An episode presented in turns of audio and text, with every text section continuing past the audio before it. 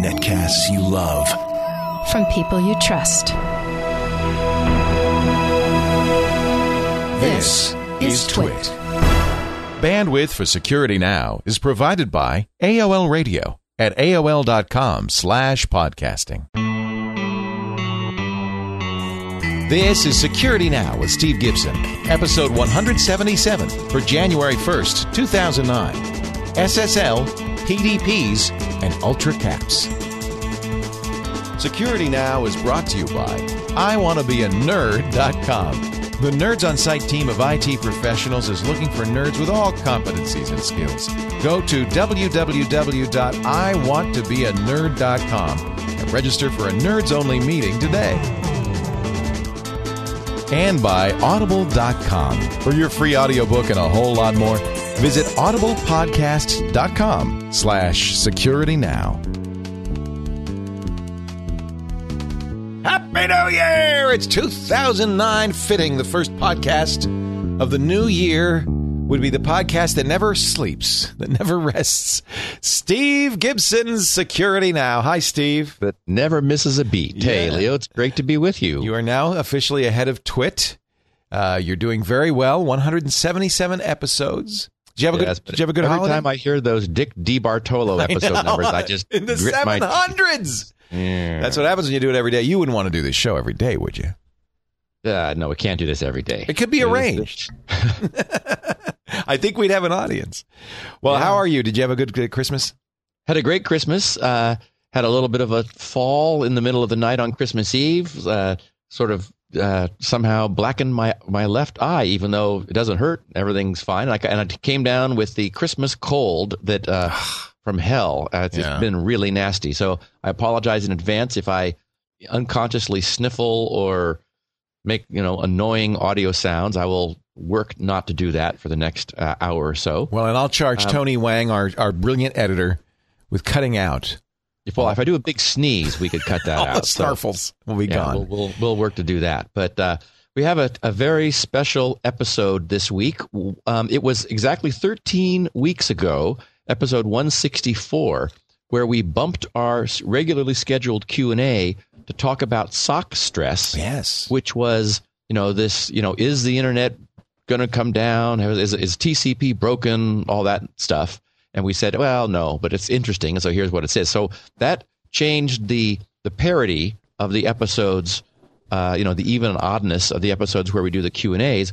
We're going to do that again because there's been a huge amount of news caused by a a disclosure only a couple days ago of a essentially a an exploit in a known weakness that involves the authentication of SSL, our Hmm. favorite um, uh, security protocol for the internet.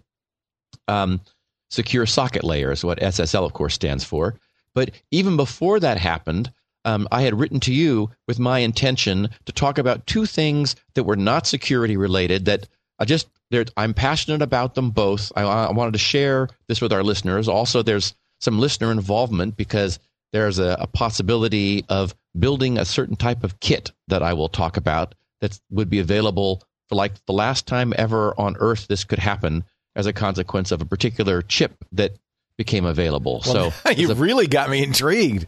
bunch of stuff. This is very intriguing. All right. I Yeah, so it's. I, I, I, it's going to be a fantastic episode. We also, since we haven't been live for three weeks because we had to pre-record, we've got a whole bunch of security stuff. So I've just got tons of stuff to talk about and some really interesting things. And finally, um, the the last thing that are, that happened was a patent was granted on December sixteenth, Tuesday, a couple weeks ago, on that discloses as patents must the fabrication details of a breakthrough energy storage technology oh which boy, potentially obsoletes batteries. that would be huge. It's the one, it's the one breakthrough I've been kind of saying. If you could pick one, you know, this is the one because this is uh, our, all of our portable devices are right now hobbled by the inefficiency of batteries. Well, and yes, the lifetime, the cycle length, the Yeah. charging time. Th- this technology, a so-called ultra capacitor, just makes it makes so much sense because Useful it- for uh, autos as well, you think? well, yeah, that that's the the primary target was for for the whole uh, hybrid um, auto market. However, it's completely scalable. So, and it, changes everything. I mean, you imagine a laptop that first of all, in with the same size of battery, could give you three times the life for the same size and weight, but because this is a capacitor, when it when it begins to run down, you plug it in, count to five, and unplug it. It literally charges in five seconds. I seconds. love that. It changes everything. it does. Oh, this is exciting. So we got lots to talk about. Well, we're going to get to that in just a second. Before we uh, get too far down the road, I do want to mention our great friends at Nerds on Site. I want to be a nerd.com. It's a long URL, but I want you to go there because when you go there, you could sign up for a nerds only meeting in your neck of the woods. Actually, I think they use a GoToMeeting to do this, so you could do it uh, anywhere, anytime. Let me tell you a little bit about what Nerds on Site is. It's a, uh, it's kind of hard to describe and and and I don't want to mis uh, describe it. Let me just put it. Call t- say it's a team of IT professionals, people who work in the IT business, and that is a very broad uh, scope too. I mean, PC, Mac, of course, Cisco, uh, Oracle. If you're a fix-it technician, if you're a website designer, a programmer, a project manager, if you're in sales, if you do training. Of course, I know a lot of security experts listen. Absolutely, you count antivirus gurus. If you're focusing, especially, uh, they, they're really looking for people focusing on the small and medium-sized businesses, the SMEs. It's the this is the biggest growing market sector right now. Nerds are independent contractors. You remain so. It's your business. You're in business for yourself. The key is you're not in business by yourself. Nerds on site lets you focus on your passion, not the burdens of running a business. They're all over the world Canada, the US, Mexico, England, Australia, South Africa, Bolivia, India. They started in Canada. In fact, that's where you and I both met some uh, met some nerds. You in Toronto, me in Vancouver. Uh, they uh, also have a University of Nerdology. So, yeah, I always wanted to go to Hamburger U because I worked at McDonald's. Well, now you can go to the University of Nerdology to tone up and build up uh, your skills in all of the facets of IT. Uh, but you know, one of the things, for instance, these nerds tell me is you know, if you get stuck, you can call in another nerd in, in another competency and help you out. Uh, they help you build your business. Find out more. I want to be a nerd.com. I want to be a nerd.com and register for a nerds only meeting today. Nerds on site. We love them. We know you will too. So, Steve, should we? Yo. Do, I mean, we can't. Uh, where do we start here? We have uh, we haven't we haven't talked in so long. Yeah, I know. Um, well, we'll e- well I exercise some discipline. Although I'm so excited to talk about this. You want to talk about your batteries? some- yeah, non-security stuff. Um, but we got to cover a bunch of security stuff. Well, I tell you, Uh, I saw this. I saw, I saw a, a, an image. I can't remember which magazine it was, with a Microsoft certificate saying the name of my bank, issued by you know like Hacker.com, and I thought, what the heck is going on here? Yes. Um, throughout today's uh, episode, I'll be referring to the show notes for for this week. Um, they're they're always accessible where they always are, which is grc.com slash security now. And then for episode 177, one of the little icons there will take you to the show notes. But because I expect so many people are going to want to get to that page, I use I created a little snip URL shortcut for it.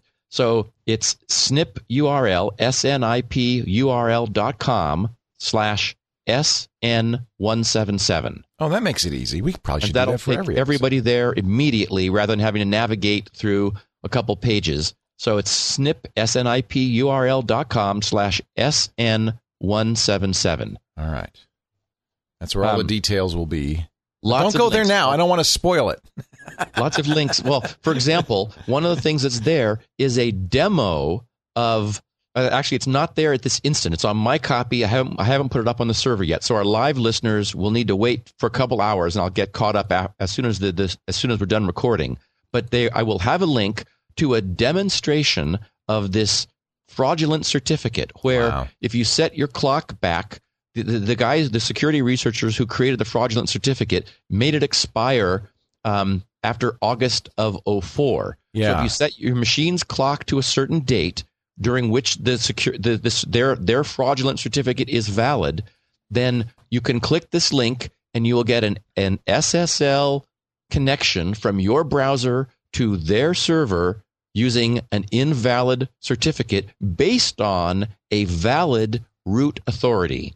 So, I mean, it, this is we'll we'll talk about what this means in detail after we cover um, a bunch of well after, after we get all the other security stuff out of the way. We'll do that's that, and then the other topics I want to talk Big, about. big, big story. Yeah.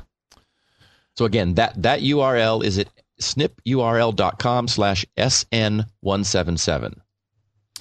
All Okay, right. so um, in terms of patching, there's been a lot that's happened in the last three weeks. Um, when I turned on my my Mac, my Intel-based Mac, it said, "Oh, we have 190 megabytes." Yeah. 10.5.9 was it, I think? No, we're six now. Six. 10.5.6. Six. Yeah. So there were a bunch, many critical vulnerabilities that were patched. I imagine everybody who knows, um, probably, I mean, who has been following along, you may want to just make sure that your Mac is up to date by telling it to run the little software update un, under that main menu item and and give it a chance. Um, Opera has been updated to 9.6.3 with a bunch of problems fixed. Firefox, um, I, I said last time, and I'll say it again, it's time for the people who are still using version 2. If version 3 is available on your platform, it's time to switch to version 3. Yeah. Version 2 is going to no longer be maintained. The last version of version 2 is 2.0.0.20, and that fixed a bunch of critical vulnerabilities, which were also fixed in the latest version of Firefox version 3, which is 3.0.5. So, um, if you, if you can't switch to 3 for some reason, you do want to make sure that you're using 2.0.0.20 under Firefox 2, but no more fixes are coming down for that. So you probably do want to. It's it's time to move over to. It's been a year, to, you know, and I'm there, and and I we know how reluctant I am to move. I'm just completely happy with Firefox version three. Yes. Yes, yes, yes. Also, Google's Chrome officially left beta. Um, it is no longer in beta. Uh, so the Chrome browser is done. Remember, we were speculating whether it would ever get out of beta because Most of the time Google doesn't. in- Yeah. Yeah. Like, okay, but it's really nice that they got it done and uh, and made a bunch of changes. Is it done or is it just, I mean, it's arbitrary. Yeah, This I think they just thing. they decided to take it out of beta, make it a version one, Yeah. something or other. Good. Okay, now also since we last talked, actually it was like the afternoon of our last recording, Microsoft once again surprised us with an out of cycle patch. Um, there was a zero day exploit which they discovered that affected all versions of IE, um, which caused Microsoft to to you know react very quickly. There were seven different exploits that have been identified, and at the time, as many as six thousand websites were infected with this. So this was code on those websites, which was um, installing software in users' machines using a flaw that was not known until it was found in the wild, thus zero day exploit. So s- certainly our, our listeners who are, I'm, I'm sure, are keeping up with patches know about this, but it was it was substantial, and um, what it allowed was for malicious code to run in the context of the logged on user. Well, I mention that because both Sandboxie's new m- drop my rights or rights dropping feature and the drop my rights tool, the little utility we talked about last time, both would have prevented this. Oh. So it's a perfect example of of running um, your browser with lower rights, which you have the option of doing with Sandboxie. I mean, Sandboxie would have likely prevented any problem anyway, but this would have by using the the new right dropping feature in Sandboxie. Frankly, I'm not sure if it's yet available publicly. I've been testing the beta with with Ronen, and he's got it working great. Um, so I you know I have it. Um, and I imagine if it's not out, it'll be out soon. But then the, the drop my rights utility that we talked about does the same thing. Basically, it removes admin and a whole bunch of other privileges from from the instance of running applications, and it would have sh- shut this thing down even if you were hit by the exploit before the patch was out. I mean, and that's the kind of protection you want real preemptive protection instead of, you know, saying, well, okay, how do I disinfect my machine after this disaster yeah, is hit? Yeah, yeah. Another reason to use this. Yep, it just makes sense. Yep.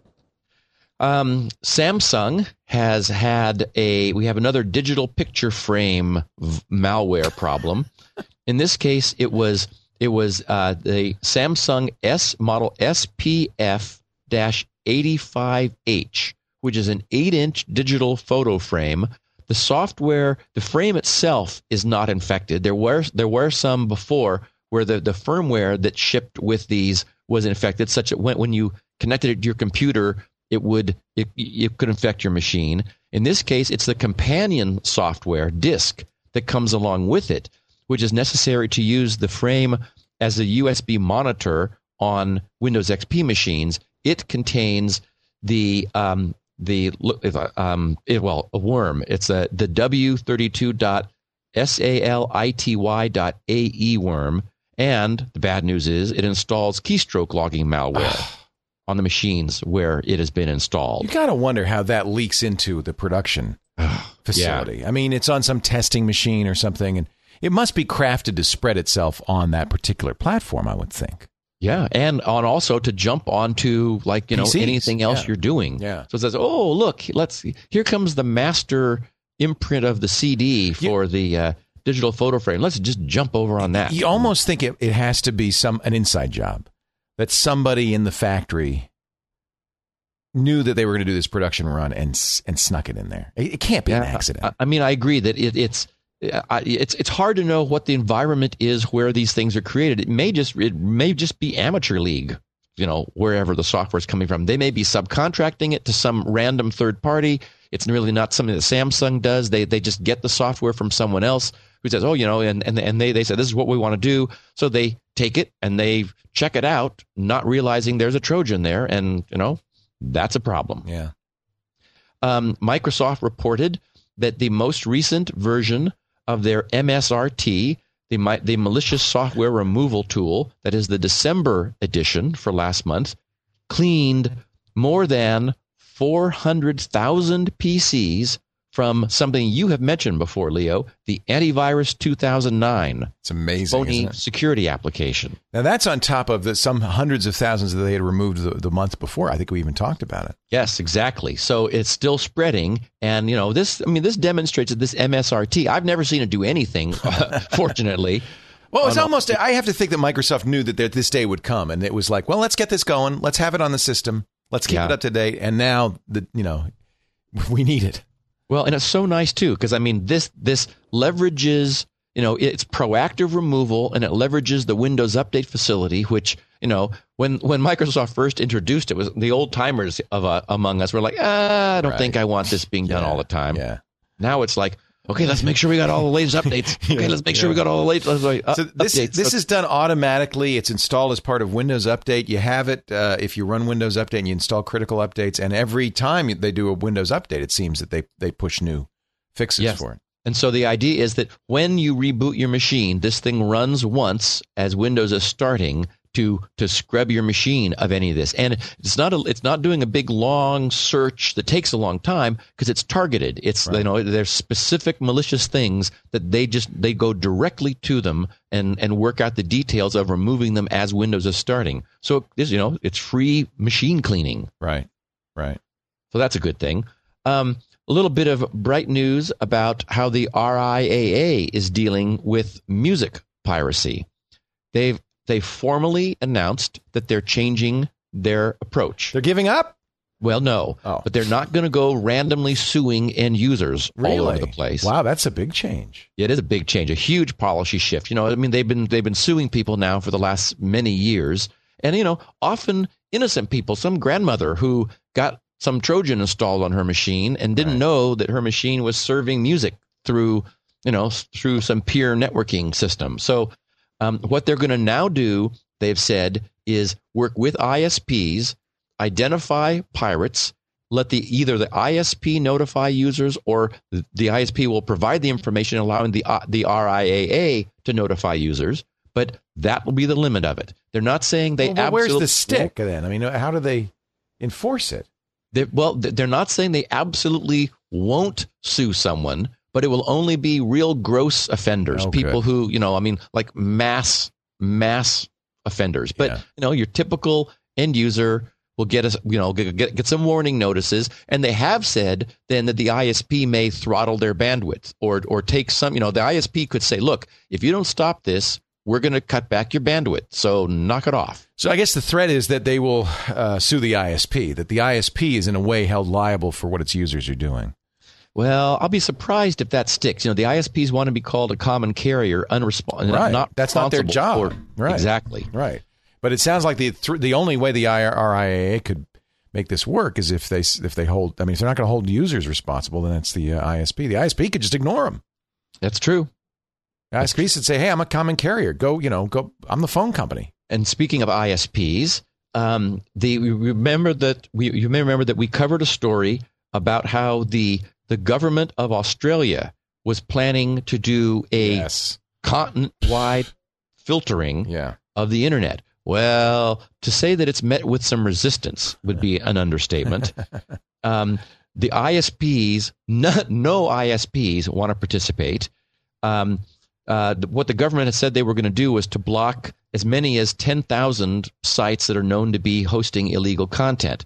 Well, um, Telstra, which is the largest ISP and partly Australia- owned by the government of Australia, I might add. uh huh.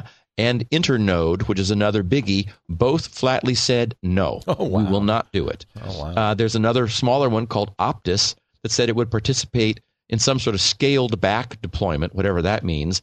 And then another one, IINet, said, well, they'll participate only to demonstrate that the filtering plan will not work. How stupid it is.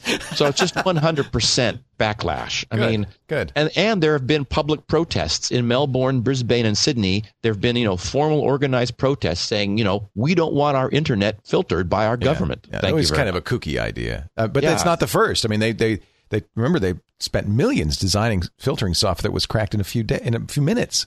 Yeah. I mean, this Yeah. is crazy. It just makes no sense. Yeah, somebody clearly somebody in the government has no clue. Well, gee, you think? yeah. Um, and uh, uh, Cisco released their annual security report for calendar 08 that had some interesting t- statistics that I thought our users would find uh, uh, interesting. The total number of disclosed security flaws increased in 08 by 11.5%. Now, see, on the surface that sounds bad, but I think that's good. Well, well, it's. Uh, I mean, it's Well- got both good and bad to it. I mean, we're we're glad that these things are being found. Exactly. We're we're sorry that there are so many of them to be Right. found. I my I guess my supposition is they were there anyway. They've always been there. The fact that they're finding them and, and disclosing them is an Yeah. improvement. Although I, I I'm not. We're also not. I don't feel like the software we're using now is more secure than what we had. You don't? I mean, there's certainly more awareness of it. I think Vista's more secure. I don't think we're hearing nearly the number of exploits on the Vista side that we used. Okay, to. Okay, but we- that's that's not a consequence of of software flaws as much as it is design where Microsoft True. finally really got serious about True. security true. and and implemented architectural features that are that are protecting us. But for example, all of those, you know, the, the that that zero day IE flaw that affected IE, Outlook, Outlook Express, and even there were Word documents that were causing this problem. I mean, that was across all platforms except Server 2008 was the only platform that was not affected by that. So Vista was no more secure, you know, a Vista user no more secure in this case than would uh, an XP user be. Yeah. Yeah. So, um, uh, the, uh, what was interesting was that attacks that were spread by malicious email attachments fell by 50%. Um, with the, and Cisco reported that they're seeing more and more blended attacks. A blended attack, remember, meaning that there's m- more than a single flaw is being used. Uh, it's Right. so, sometimes multiple flaws. And in fact, we'll be talking about that relative to SSL because for phishing, you need both a, an illegitimate certificate and some way to get somebody to the wrong website. So, so multiple vulnerabilities being used in combination in this so-called blend in order to to actually, um, you know, make make the exploit happen. Right. And uh, and finally, um, ninety percent of worldwide email is now spam. Whew. Nine zero. You know, 99.9% of my email is spam, according to my uh, spam. But you know. Leo, you're Leo at Leoville. Yeah, it's very. Thanks for encour- that ninety nine point nine nine percent. No, no, and I've been using that address for ten years. So be- beacon up. yeah, I mean it's on every list there is. Interesting though. The in- so what they're saying is of all the email traffic going on, nine out of ten messages in that email traffic is garbage. Yes, Ninety percent. unsolicited, Appalling. unsolicited mail. And, And, didn't, now know, remember other- it went down. It went down a huge bunch when they disconnected that company in uh, San Jose. Yes, But I guess it's back. yes. It's like roaches. You can't get rid of them. Okay, so a couple days ago, uh, and it was just a couple days ago, two security researchers, German res- uh, security re- researchers, Alex Sotirov and Jacob Ak- Appelbaum, introduced a surprise at a security Yeah. um, at a security summit. Um, they demonstrated that they had created a fraudulent CA, a, a certificate authority that was that that was carrying a valid signature from a root authority. So let's review a little bit what that means. The the idea is we, we've talked about the so-called chain of trust.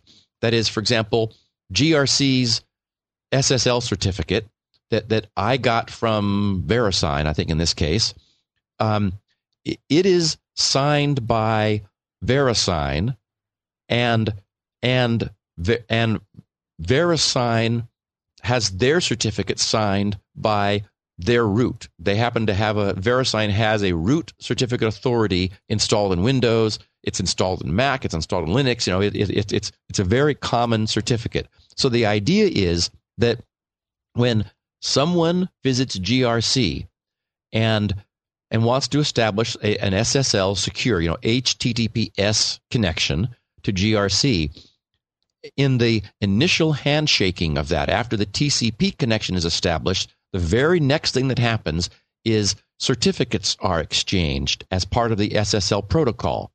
So my server, the GRC server, sends the user its sec- sec- security certificate in order essentially to authenticate that they've really connected to grc.com.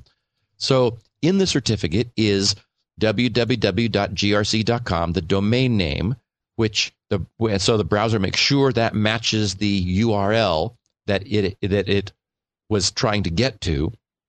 And then there's this this chain of of signatures.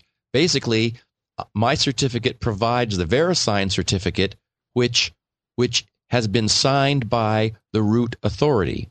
So the browser has this group of so-called root authority, root certificates, which are the the sort of like the master keys for SSL. And remember that we've talked, in fact, I, I jokingly but a little bit disparagingly in the past about how many root authorities there are. My system, which I keep updated with the root certificates, has 277 root authorities. And remember that I've talked about, like, for example, the Hong Kong post office. Um, that's an example of one. The good news is they're secure. Um, I'll be running through a little list from my own little browsing and, and also give our listeners a way that they can check their own root security certificates to see whether they are safe or not against this attack. Because many are, many are not. So, what these guys did was they set up a network of well, first of all, to um, the the digital signature operates with a hash, and we've talked in in years past when we were doing our whole crypto series on security. Now we talked about how digital signatures work. Right. A, dig, a digital signature is a is a is a a hash a hash function, a, a cryptographic hash function where you you take, for example, GRC's certificate, and it is hashed using MD5 or SHA1, one of these secure hashes, and then the the hash is is cryptographically signed using the private key of of an authority. So that creates another little blob of, of binariness. Then what happens is when to, to authenticate the the signature of, for example, GRC's certificate, when the browser receives it, it it takes the certificate, applies the hash to get a, a, a essentially a, fingerprint for that certificate, and and it's then able to. It doesn't have the the private key, but it has the public key for that for the certificate authority. So it's able to it's able to use the public key in order to verify that the hash it gets is the same as the hash that was signed by the authority. It compares those, and that way it knows through this this sequence of cryptographic operations that the certificate it it got from me is the same certificate that was presented to the certificate authority and signed by them when they issued that certificate to grc.com. And up until now, there has been no way to break that process. Well, there's been evolution in digital certificates and in, in hash functions over time. And an older hash function known as MD5, MD stands for Message Digest, which is another term for a hash or a, a fingerprint. Um, MD5 has begun to have some problems. Cryptographic experts over the last few years have begun to poke little holes in it, finding little things that at the, at the sort of at the esoteric far end of crypto land were beginning to worry certificate researchers. And as a consequence, many responsible cryptographic providers began to say, okay, look, uh, don't use MD5 anymore for, for things that are really mission critical. Uh, it's beginning to have problems. So far, it hasn't been cracked. There have been sort, sort of like collisions where, for example, you're able to you're able to create deliberately create two different texts, which, when hashed using MD5, end up with the same signature, and and it's supposed to be very difficult. I mean, like really, really, really, you know, cryptographically difficult to do that. But it turns out some weaknesses cause it to be less difficult than the designers of MD5 intended. So, what happened is an additional weakness was found um, in in MD5 using what's known as a chosen prefix attack. It's extremely computationally intensive, even with this defect, even to exploit this defect, it's computationally intensive. Now, we've talked about the notion of using um, gaming platforms, high the high performance GPUs, the graphics processing units in in in state of the art graphics accelerators in order to to increase the number of cryptographic operations that can be performed. What these guys did was the these researchers they took a cluster of 200 PlayStation 3 systems. So 200 PS3s, which cranked on this for two weeks. And they were able to create a fraudulent certificate authority. So what that meant was they were able to create a, a their own certificate authority where it looked like it had been signed by one of the main root authorities, mm. and in specifically Equifax, which is one of the, the oldest, been there for a long time certificate um, root authorities. So they have a they have a certificate which is which appears to have been issued by Equifax, but wasn't. Hmm. And what that allows them to do then is now create any fraudulent um, SSL certificates that they want for any apparently for any website. It's very much like you know it's like they're now a VeriSign. They can easily create certificates. www.amazon.com, www.paypal.com, anything they want. And when their certificate is presented to any browser in the world, it will be accepted. Hmm. So that's Does- not good. Is that f- true for the? Is it the extended uh, certificates too, the green ones, or is this just a standard uh, SSL certificate? Well, okay, now that's really interesting because what I did was was to browse through my certificate store. Remember, I said I've got 277 of these, and that's quite a cost, isn't it? That's hundred, that's thousands of dollars you've invested in this. Oh well, no, I mean everyone has. This Oh, many. oh, this is the Any thing that's built into your browser, not your your not the not GRC certificates. This Oh no no no Yeah, yeah, no! Th- these are the the the trusted root certificates Right, right. that are pre-installed in every you know in any contemporary you know active Right. system. So the Mac has them, Windows has them, Linux has them. This is the way you do SSL. Right. So, for example, so um, and in order to browse these certificates, it's it's not easy, but um, one of the many things I have on this page on our, on the Security Now episode 177 show notes page. So again, that's snipurl.com slash sn177. I have in, instructions for how you can browse your own store of certificates. Um, you, it's you got to use the the the Microsoft Management plugin console thing. It's a really messy UI that Microsoft came up with, but it's At least you possible to do do it. At least you can do Huh? it. At least you can Yes. it. Yeah. And so what I did was I just said, "Oh, okay, you know what's going on here." What you look for is is what what was the message digest? What was the the fingerprint technology used for for those certificates? And so, for example, the Microsoft root authority was signed with MD5. Oops. Microsoft's Authenticode root authority, MD5. Whoops. Um, Thawte, the T H A W T E, Thawte's certificates are signed with MD5. Now they're owned by G- VeriSign. Uh huh. Although VeriSigns are all signed only with SHA1.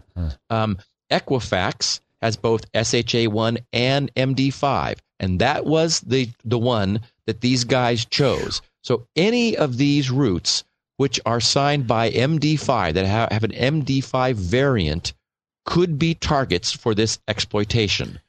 Um, there's something called Entrust.net was MD5 and SHA1. So, but MD5 is there. That's in trouble. And for example, the Australian Society for Data Protection has a, has a for some reason there's a root certificate in my machine, and it was signed by MD5. So that would be potential for exploit. On the flip side, the the the roots which are only SHA1 are, for example, AOL is only SHA1, so it is absolutely safe because, as far as we know, there are no known attacks against SHA1 that there are against MD5. Comodo is also SHA1, as are GoDaddy, GeoTrust, Wells Fargo, Visa, VeriSign, Network Solutions, and the Hong Kong Post Office. Yay!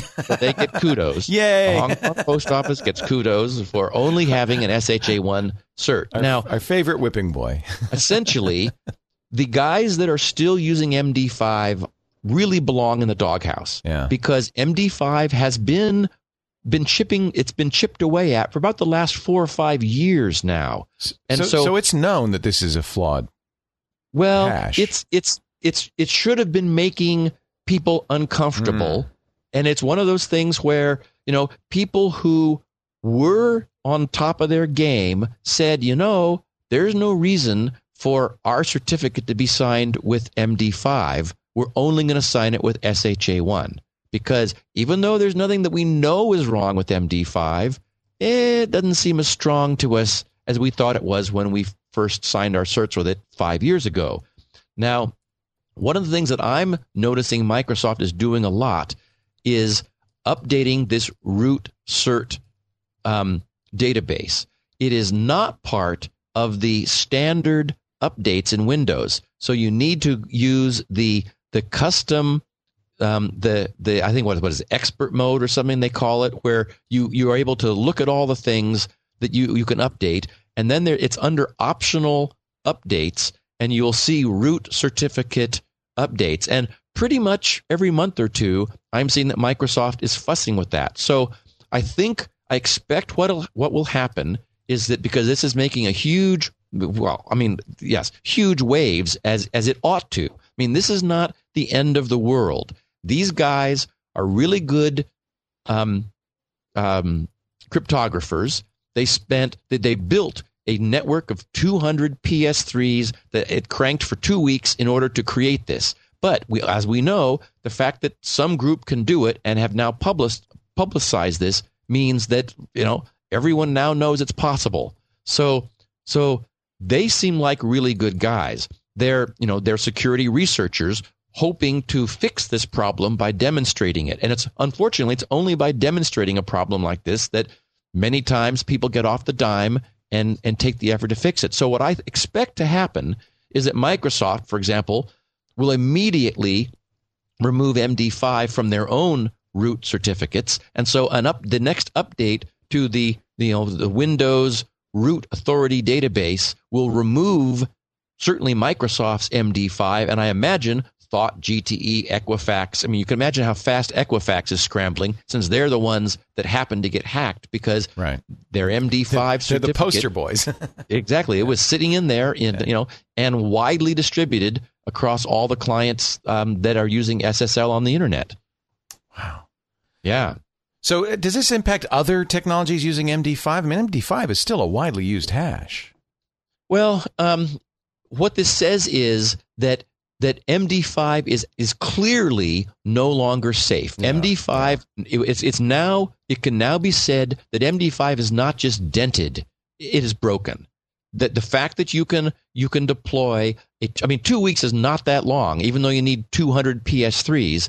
You know, I mean you can imagine an ad hoc some sort of like internet network of PS3s cranking on you know along in their spare time and there have been projects that, that repurpose these kinds of, of gaming platforms through peer-to-peer networks for you know uh, searching through SETI, star noise, and and folding of biological organisms and all kinds of different things. So you can imagine that it would be possible for other exploits using MD5. Yeah. Basically, MD5 makes sense in low security applications where you want a fingerprint. But having said that, and given that SHA1 is so available and um, so effective, longer variants and of uncracked. Yeah, exactly. Why not use right, it? I mean, right. I, I, think this is this is the death knell for MD5. Wow.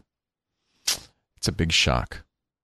So, is there uh, anything people can do at this point? I mean, there's no. I mean, well, all these certificate authorities have to change their technology, right? Yeah, I I would say. I mean, if somebody were, you know, if you were the CIA or or somebody who was really concerned, what you could do is go through your your root store. And again on on, on the show notes for for episode 177 snipurl.com slash sn177 i show you i will show our users how to do this. Um, i'll see if i can do it on the mac. I'm not nearly familiar as familiar with the mac as i am with windows but it's certainly possible to look through the the root certificate store and users could delete any of the certificates that are signed using MD5. And in doing so, they've essentially said to their computer, okay, we're no longer, this computer is no longer going to accept MD5 signed certificates, which, you know, it does solve the problem. You may find that if there were a website that didn't have, for, for example, both MD5 and SHA1, if you delete, if, if it was only signed with an MD5 cert and not also not co-signed with, with, with an SHA1, then you may not be able to connect with SSL. And then you'd have to decide if you wanted to or not. Now, remember, this, however, would, would only be used as part of a blended attack. So, so two things are necessary. You would need not only to be able to have a spoofed certificate offered by a server that is the destination server that you go to, but also some way of diverting you to that. Now, as it happens, earlier this year, we talked about DNS spoofing and the mm-hmm. so called Kaminsky attack, mm-hmm. which does exactly that. Uh-huh. So, we, so, yes. So we were saying that, okay, so you go to, you go to um, a site which uh, is the, is a, is a, is a spoofed site thanks to DNS being poisoned. and says, okay, well, fine. Maybe you don't notice that when you're logging into eBay, it hasn't switched you into a secure mode. So if they don't switch you to SSL, then and you just assume that the login is going to is going to take care of your security because you know it always does, then then you've been you're using a spoofed server and SSL doesn't come into play at all. But if you were very security conscious, you might make sure that you had you were at https colon slash slash you know www.ebay.com or PayPal or, or or whatever, and you could even then, as we've often said, you know, check to make sure your lock is unbroken or your key is unbroken. Right click on the page, make sure that you're secure. All of that would work if the server had a fraudulent certificate issued by a fraudulent certificate authority. So two things are necessary. It's not just the the spoofing of the certificate, it's also somehow getting you to a fraudulent server with a with a fraudulent certificate. Right, so both right. things are necessary, although, you know, both things are potentially possible. And, they're out there. And 25% of DNS servers have still not been fixed. Is that is that the number still? Yeah. Jeez Louise. One out of four. Use OpenDNS. Exactly. So uh, let's see here. We uh, are going to. I know, I know you want to talk about capacitors, We're going to talk about PDP-8s and then capacitors. and I know I can't wait to hear about the PDP-8. Before we do that, though, let's talk about Audible.com. What do you say? Uh, sounds good. Give you give you a little break. Nurse your cough. Audible is Drink our some drink some water. Audible's our good friend. We love Audible.com. They're the folks who, uh, of course, do those audio books that I love so much. I've been a member since 2001. I started listening to Audible.com because I had a killer commute. Uh, at least two hours a day in the car driving to Tech TV from up here in Petaluma. And you know, it turned what was an awful kind of nightmarish scenario into something I really looked forward to because I had these great books. I miss it. I miss it. I miss. I sometimes I just go out in the car in the driveway and sit and listen to my book on Audible.com. Actually, I don't have to because I've got it on my iPhone. You got it on your iPod. It's on the GPS, the Kindle, the Zune, anything, pretty much. Uh, even burn CDs to listen to if you've got a CD player in your car. Audible.com, A U D I B L E.com is the website. Now, I want to send you to a special URL. It's audiblepodcast.com slash security now. When you go there, you could sign up for a gold membership with Audible. That'll give you a book a month. And the first one's free. First credit is absolutely free. So there are a lot of this is the idea is uh, Audible wants you to try it. Make sure you like it. And there are a lot of 51,000 books to choose from. I'm going to recommend one today that uh, was always a favorite of mine. I have to say I haven't listened to it uh, because I read it many years ago, but I, I'm I'm thinking I'm going to download it right now and listen to it on Audible.com. The great Arthur C. Clarke, Rendezvous with Rama. Remember that great book? Um, by the way, if you're already an Audible member, this is on sale. Uh, They're, they have a special holiday relief sale for eight dollars and ninety five cents. When you buy these books, you keep them. In fact, you can go back to Audible and download books that you've erased from your device or your computer. This is one of the Audible Frontiers recordings. They because many of these great classic science fiction books were never recorded in audio. Audible's doing it themselves.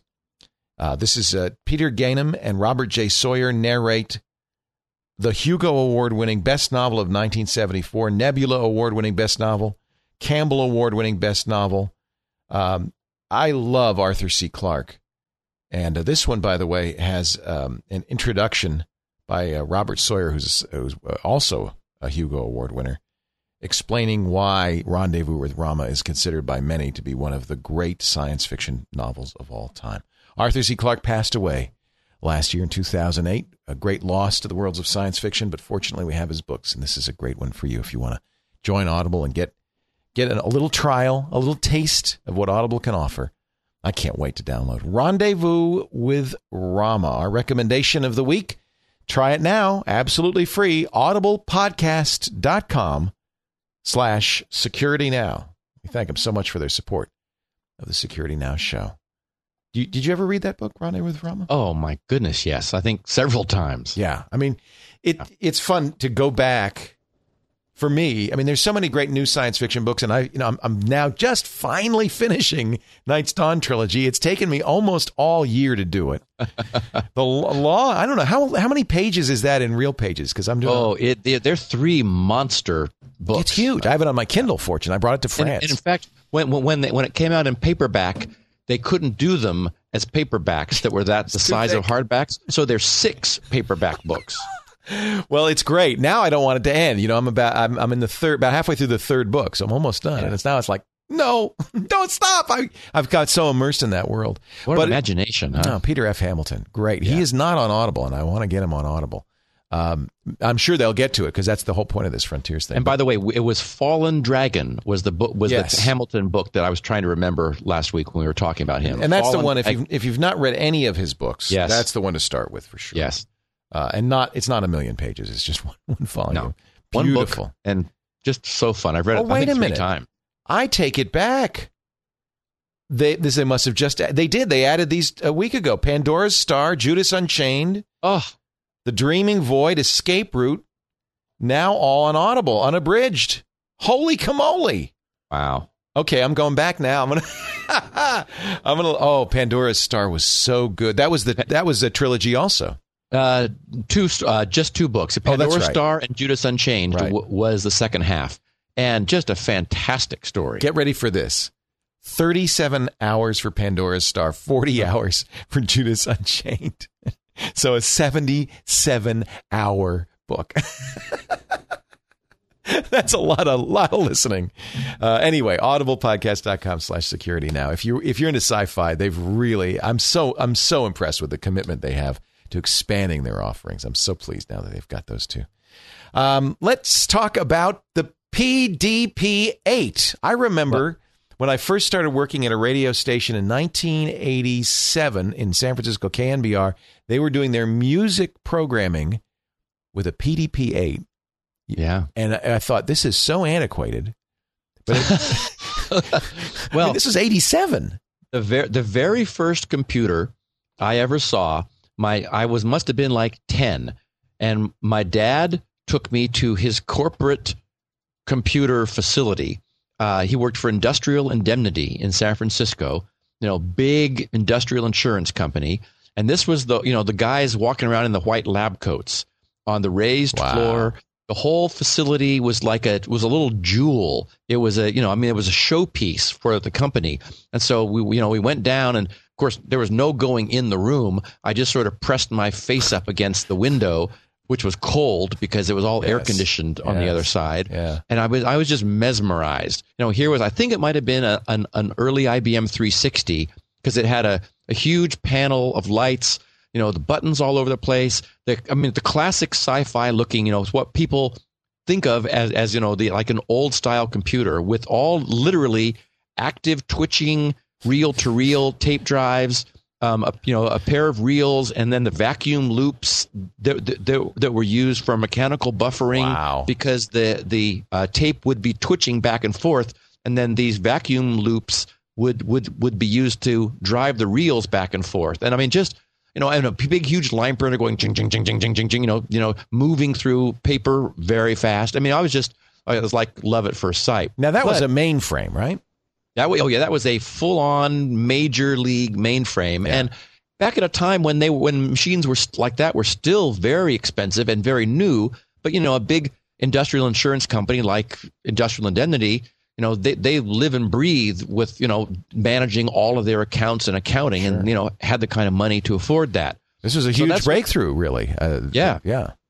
So that, that really sort of set me off on, well, I mean, I was already, I was, I knew computers was where I was going to be. At that point, I was very involved in electronics. You know, my dad took a picture of me before I was five years old, wiring up stuff in the in the backyard. We had a picnic table, and I was, you know, wiring buzzers and bells and knife switches and things. Why so am I not surprised? I was a computer a computer hobbyist from from the beginning. if you could have made your doorbell go yabba dabba doo, you would have.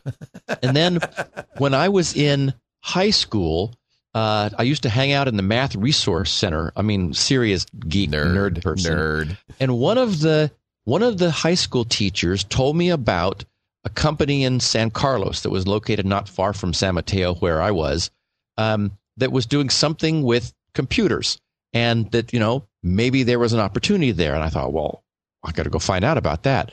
So this was a company called Technica Education Corporation, um, and it was there that I actually encountered and touched my very first computer, which was this Digital Equipment Corporation DEC PDP-8E, and it was a you know 19 inch wide you know rack mounted thing with uh, you know switches on the front and lights and and this was you know this was my first computer. You can't There- underestimate the importance, by the way, I think, of of that human scale. Going from that thing that was isolated on the other side of the glass and the high priesthood was maintaining it. and Exactly. You had no accessibility. When you're suddenly touching a computer, the whole thing changes. Oh yeah, I mean it, it was. I mean I, I want to say religious experience, but I mean it was just like, oh my god, you know. I mean, Well, you're not alone. I think Bill Gates, the PDP that he used at Lake School, Lakeside School, that's what turned him on. Yes. Well, and you know there was the the ASR 33, the the classic teletype that had the big round sort of cylindrical keys you press down one at a time. Yep. Yeah. Exactly, and it went ten characters per second, was as fast as it could go. then over on the on, mounted to the left of it was the paper tape punch and reader. Oh, wow. So because you know you you wanted you loaded software on on eight channel, eight track paper tape. Um, there was a guy there who was so I was probably either a sophomore or a junior in high school, so fifteen or sixteen. There was a guy there who was a few years older than I, a guy named Lynn Cooley, who at the time had like hippie, sort of long blonde hair tied in a big ponytail. Yeah. And he had a job at Technica where I was soon employed. And it was Lynn who, you know, sat down with me and said, okay, let me show you how this works. Oh, that's and neat. I learned assembly language, the very first assembly language on the PDP 8. And, And, you, you and you we- never stopped. Oh, and, and I never stopped. I'm still programming assembly language. That- That's my language of choice. What But was so- the, what was the uh, the the la- the uh, assembly for PDP-8 like compared to the 8086 assembler that you the x86? Oh, well, it, it's it's funny.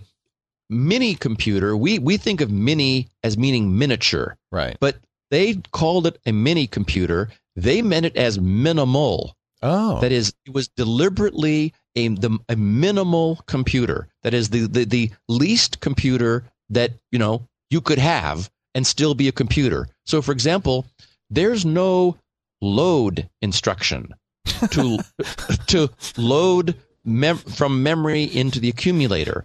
Instead, you can add what's in the accumulator. Um, you you can add a memory location into the accumulator, which means to do a load, you have to do a clear the you accumulator, zero it first and then you add.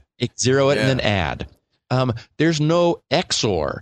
There's no OR. Wow. Believe it or not, those What? fundamental logical operations. The, but you can simulate all of them with multiple steps, right? Exactly. Yeah. And so, so um, the the PDP-8 is a 12-bit machine. That is, you know, our you know we're, we're used to 16 and 32 and 64. This thing is 12 bits, and there was a there was a, a lineage of 12-bit machines that DEC produced over time. Um, the first three bits of the of the 12-bit word is the opcode, meaning there's eight of them.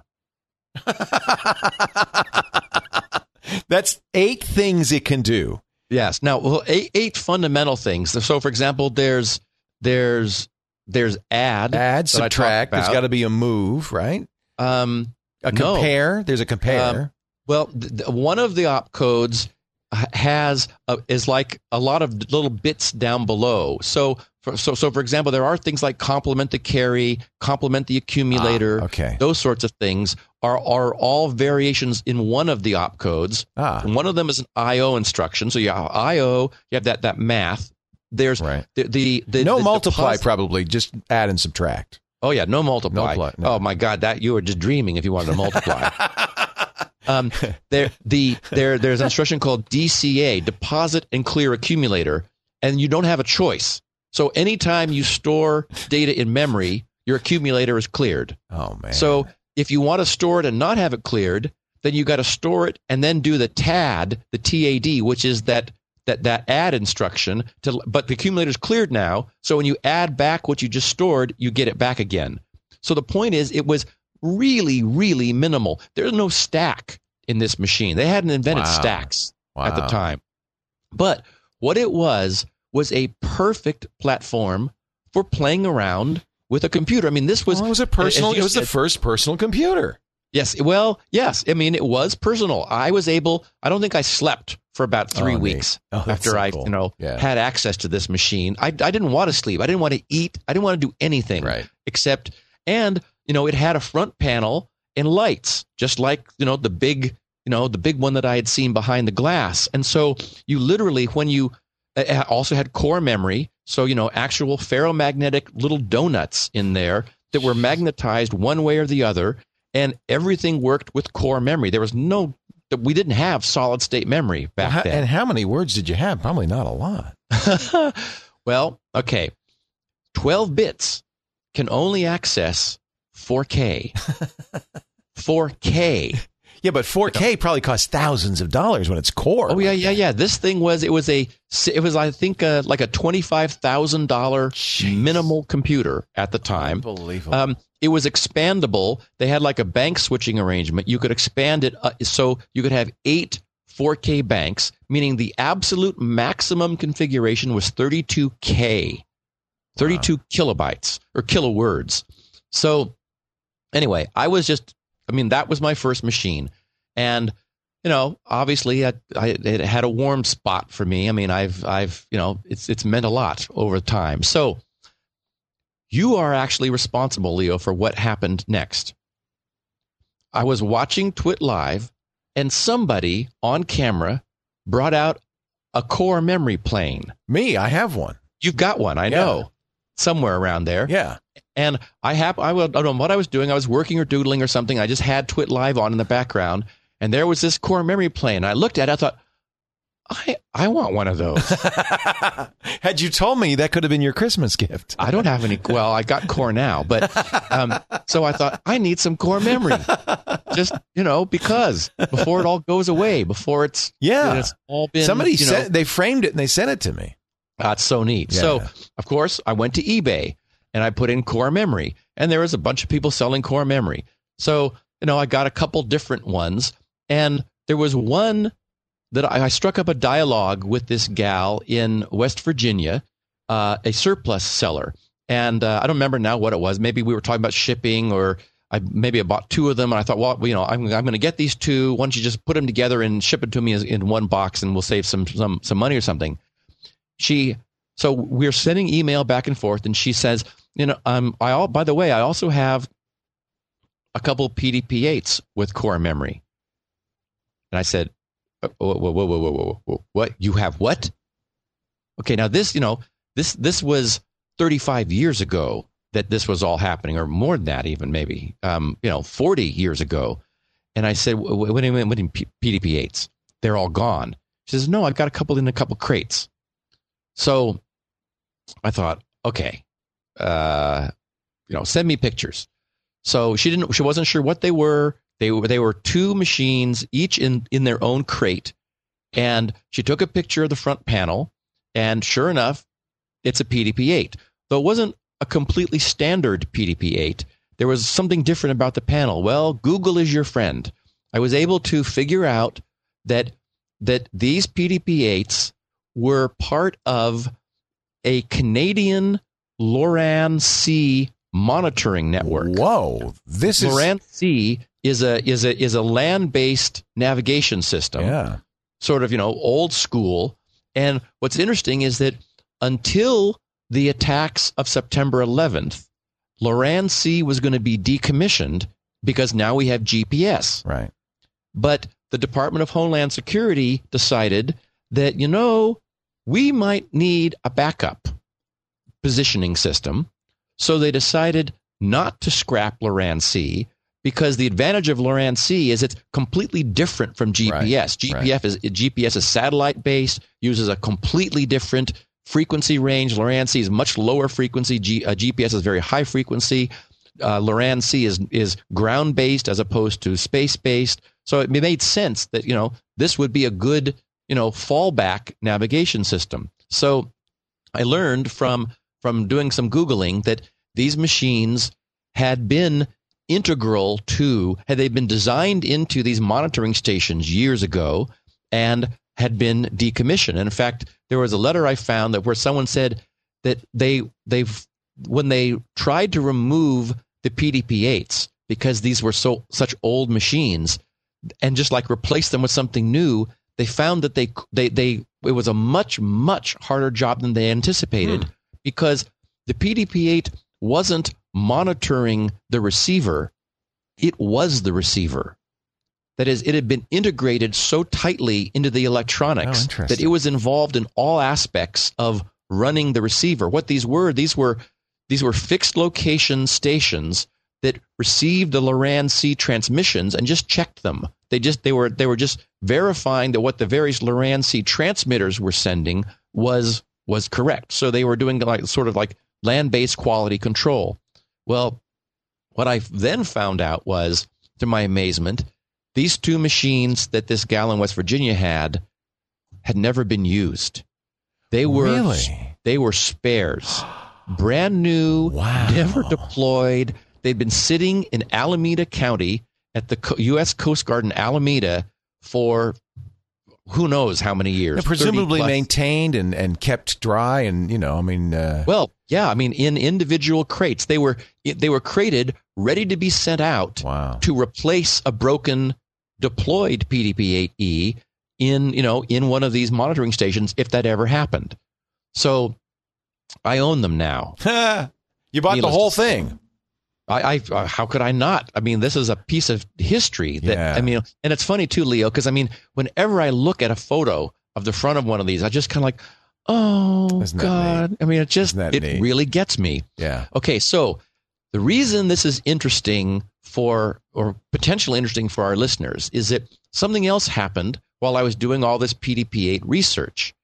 I stumbled on a site, sparetimegizmos.com, by a neat engineer who's also a programmer PDP guy. You know, DEC did a bunch of different PDPs. There was the, the PDP 10 actually I encountered when I was working at the AI lab uh, at Stanford. Um, they had a PDP 10, and I think they used a PDP 11 as the front end. So, you know, PDP stands for Program Data Processor. Anyway, this guy, Bob Armstrong, um, created a PDP 8 kit toward the end of the life of the of the PDP 8 line. Intersil, that was a semiconductor manufacturer, created a PDP 8 on a chip, a single chip PDP 8 Probably not So- such a sophisticated chip either, given what you've told probably me. not that difficult to do Yeah. right and and um, Ha- harris semiconductor later bought intersil they produced the hd 6100 was the name of their chip and then a second generation hd 6120 well bob armstrong who is sort of a hobbyist uh, craftsman kit builder guy he's got a whole bunch of cool things on his site. One of them is a he calls it the SBC 6120 single board computer 6120 which is it's about I don't know four by five inches um, and it is a complete PDP-8 kit Wow. with with a serial interface and nicely an IDE interface. So you can interface this PDP-8, which is a it runs all the standard DEC software. DEC has done something interesting too. All of the software's been preserved. All the manuals have been preserved. Uh, bitsavers.org has all of this, and there are various PDP-8, you know, hobbyist enthusiast sites around the net where you know there's been an active effort to preserve this and, and keep this from being lost. Now, would you uh, power yours up, your LoRaN systems up, or are, you, are they just going to sit under glass in a museum? Well, it's interesting. Um, we're going to be talking about capacitors of a different sort here next. Right. Um, what happens with unused electrolytic capacitors They is leak. that they die. Yeah. um, what ha- well, the the uh, and you know the the old the old style power supplies, so-called linear power supplies, uh, or you could t- almost think of them as like analog as opposed to digital power supplies. C- contemporary power supplies are almost universally switching power supplies. Um, the original old linear power supplies have um, typically very large silver cans, which are electrolytic capacitors, which are are es- es- essentially the technology we have for creating a a lot of capacitance in a, a reasonable space at a low voltage. they rely on aluminum oxide as their insulator. And that uh, over time, the aluminum oxide breaks down in the capacitor. So it's very likely that were I to simply plug these machines in, they would explode. The capacitors Oh, would dear. explode, fuses would blow, rectifiers would blow. I mean, not something you want to have happen to, you know, your your Model T prize, uh, you know, prize antique of of your life. So it's possible though through a process of restoration, uh, it's called reforming a capacitor. You you take the capacitors out one by one, you give them a little bit of voltage Oh. and run some current through them, and they will replate themselves. They Oh. will re- so it's not a leak. It's it's just they've got depleted. Yes, they've they've been depleted. Unfortunately, if you get if you put them under full use load, they would be short circuits. Right. And right, that, and, and right. what happened is the a current would, would flow through, then it would burn the capacitor in Right. that spot, and it would never be fixable again. So It's you just, just- got to trickle something into it so the the the, the surface replates itself. essentially. Exactly. Yeah. So so you, you you run a controlled current of, of a couple milliamps through the capacitor, and over time you'll see that. In fact, what I'll use is I'll use a constant current lab lab bench supply. I've got one, and so I'll set it to a, a to a, limit its current to a couple mils, and I'll I'll I'll and then set its voltage to the rated voltage of the capacitor. So over time, it'll slowly bring the voltage up on the capacitor as the current running through it um, is, is kept constant, but as it's replating itself, it'll eventually become an open circuit again. It'll it'll end up essentially no longer leaking, and that capacitor will have been fixed. And so I'll step through every single large filter capacitor in the power supply one by one, bringing them back to life essentially. So so anyway, so I do certainly I'm interested in making those machines work, but I'm also excited, or I was excited, about this notion of there being a kit. The problem was that when I went to this site, this sparetimegizmos.com, this was years ago it had been done. The, the, the kits used to exist. I think they were discontinued maybe in 04. So, so Bob had created this, um, I mean, literally a turnkey kit, circuit board, all the components, everything you need, buy it from him, you know, sit down on a Saturday afternoon, you know, with a soldering iron and build yourself a working PDP-8.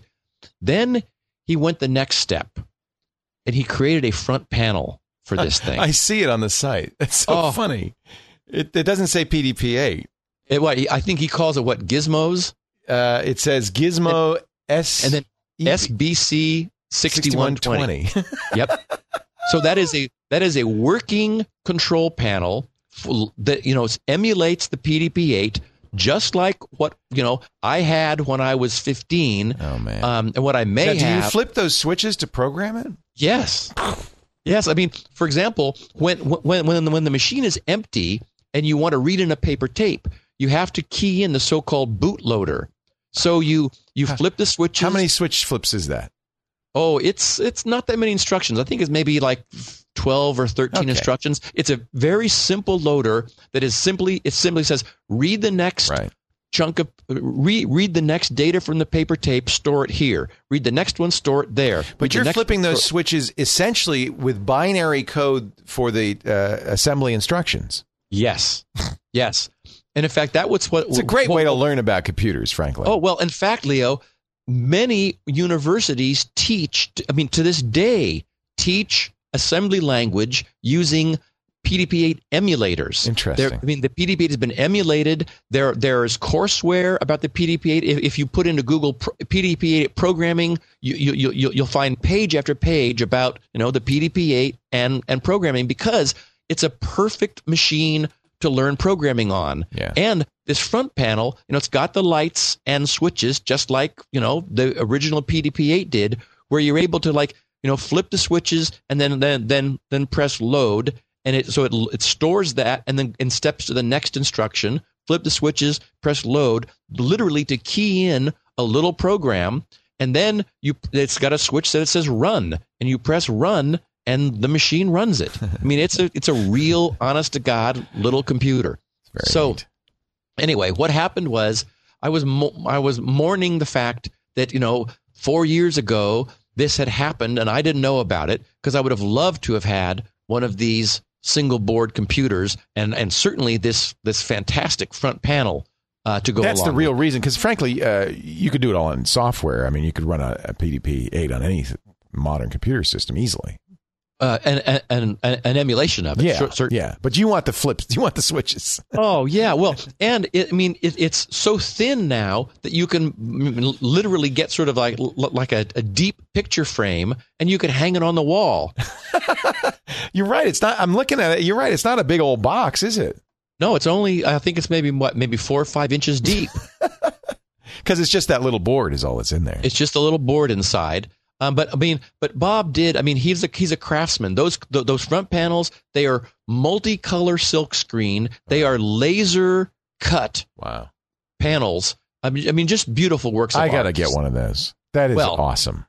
Well, in fact, Leo, what I'm going to tell you is, you know, if if yeah, I don't know if um if your builder gal, um, Colleen. Colleen, yeah, I don't know if Colleen wants to build it, but if if you want one and she doesn't want to build it, I will build it for you. I'll I build was it. I thinking- can. I'm not an idiot. Okay, yeah, well, Is it a I little soldering involved? Is it a little soldering? I know you're lots of soldering. Yes. Lots of solder. Oh, because you have to put all the chips and everything on the on the board. Yeah. Oh, okay. Anyway, so what happened was I was, you know, I was shedding a tear. You know, I mean, yes, I was going to get some real PDP-8Es, but this was just like portable, low power. It would really work, brand new, you know, and it was just a, just a work of art that this guy had created. So anyway, I wrote to Bob and I said, "Hey, Bob, you know, uh, I've seen your site. I realize this was, you know, years ago. It's too late." I said, "If you if you know anyone who wants to sell theirs." I'm definitely in the market. I'd be happy to buy one. I think I, I think in fact maybe at some point he put them on eBay. I'm not sure, but there was I saw some reference to eBay. Um, also, all of his work is open source. That is, all he's, he's not trying to make any money on this. He so like all the software, all of the the the Gerber tapes for making the circuit boards. I mean, he's just said if if anyone wants to do this much more on their own, they're welcome to. Um, but otherwise, you know, he was producing a kit. So I wrote to him and I said, you know, for what it's worth, I don't know, you know, if if you, if everyone if one comes along, if someone wants to sell theirs, if if it ever comes back to life, you know, absolutely put me on some list. I I have to have one. And so I got email back from him a couple days ago. I mean, a couple days after that, that said, well, um, we Colleen have- has just come in to say, "I want to build one." I don't know why. You know, she, she never would have seen anything like this. This is for her. This is like the dark ages of computing. Oh, but it's just such a slice of history. she wants and to do it. Good. So, um, so, so he said there we may have some news um, by the end of the year, if not sooner. And sure enough, somehow, see th- th- this chip, the, the the heart of this is this this Harris, this HD sixty one twenty. And they haven't been making them for for for fifteen years. I mean, it's been dis- it's long since discontinued. Somehow, Bob got some more Oh. and there's been enough pressure on him to like bring this thing back to life that for a limited time it's going to come back to life. And i've told him i need three i don't know why i mean two you know because it- it's going to go away I want to it's do a Beowulf cluster with my it's, PDP-8s. it's never it's going to go away and it's never going to come back again i mean this is No, never going to happen again because the, when these chips are gone they're completely gone I would just Now- buy the front panel and hang it on the wall here. And pretend. Well, the oh, you, Leo, you got to have the lights blinking. oh yeah, you're right. And so what I'll do is I'll, I'll write a little program for you that makes you know blinky lights. So it's Three, you know, it's three hundred fifty bucks for the full kit. So that's that's the board. That's all the parts. You have to solder them though onto the board. Oh yeah, it's not for it's not for someone who's not comfortable building things. You know, building electronics. But that does not include the front panel. The front panel, he's he he needs to see whether there's enough interest. At this point, he's got a Yahoo group. Uh, I've got links on on on our page, but he also down in the lower left hand corner of his page, he talks about Yahoo groups. There's a spare time gizmos Yahoo group.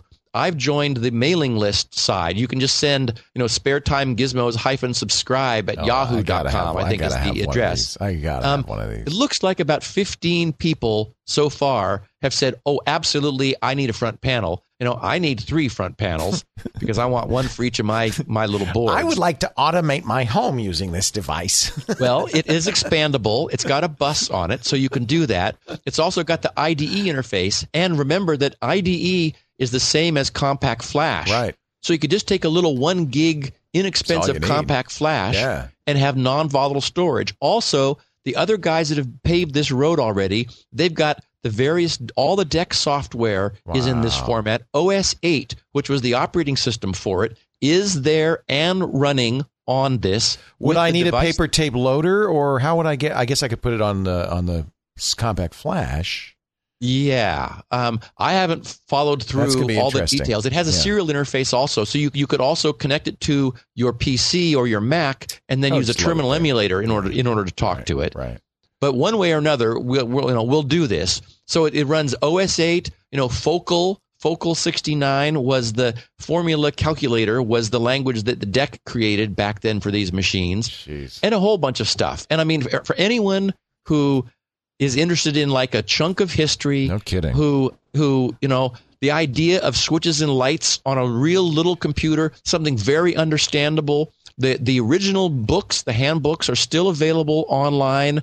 Um, everything has been scanned and has formally been released from copyright by DEC, so you can get PDP. Uh, I mean, you, you can get PDF files of of all the documentation. It's just and I, anyway, I just wanted to tell our listeners. I don't That's know how so many cool. old timers we've How, got. did he say how many people he'd need to get to, to order that front panel? he said a hundred. A hundred. would. and how would much would it be Um, eh, I think it's going to be like four hundred dollars or four fifty for just the panel?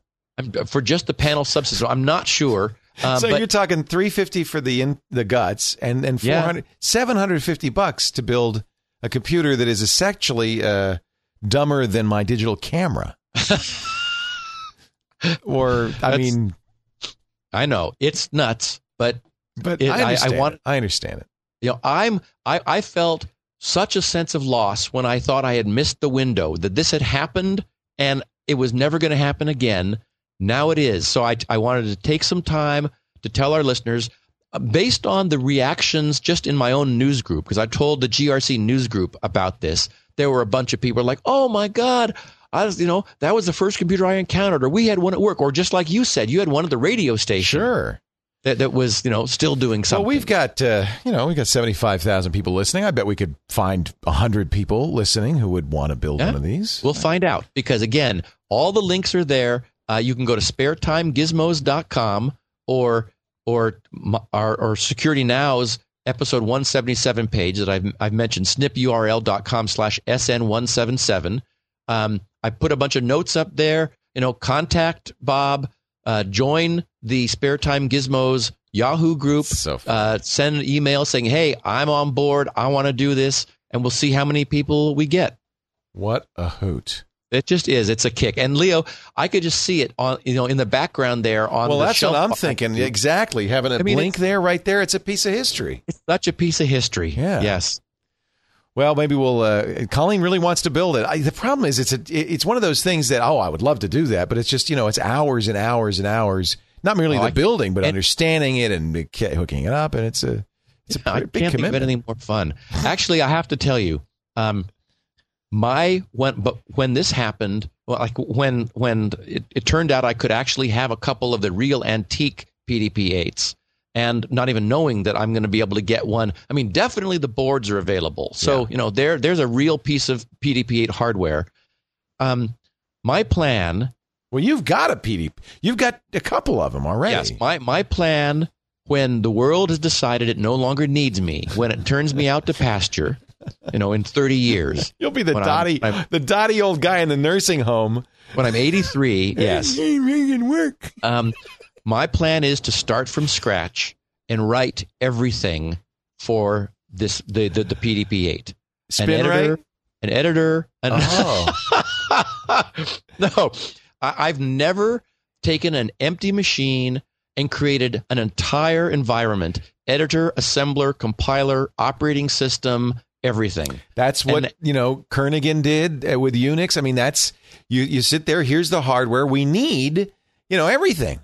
Right. I mean, there is Right. exist. You could use OS as you said, OS eight, but but but I think fun. I mean, really Oh. a fun project. And I mean, it's not interesting to do it on an Intel chip. First of all, there isn't documentation for like everything. I can't write from scratch a driver for my graphics card Right. because they, you know, you they just give you the drivers, and and and, and you know, it's, it's that does it doesn't interest me. It's too easy to do that for contemporary chip. But imagine like a real editor, a full screen editor, a, an assembler, an operating system with for, for chip with no XOR and no OR, where you have to do a combination of instructions to do that. I mean, no stack. It'd be a real. I mean, I'd be sitting there with a pencil, thinking, okay, how am I going to do this now on this thing? Anyway, I just think it would be really, really fun puzzle for like you know the I I, I will I'll, I'll have come full circle. The first machine I ever saw and the last machine I ever programmed, both a PDP eight.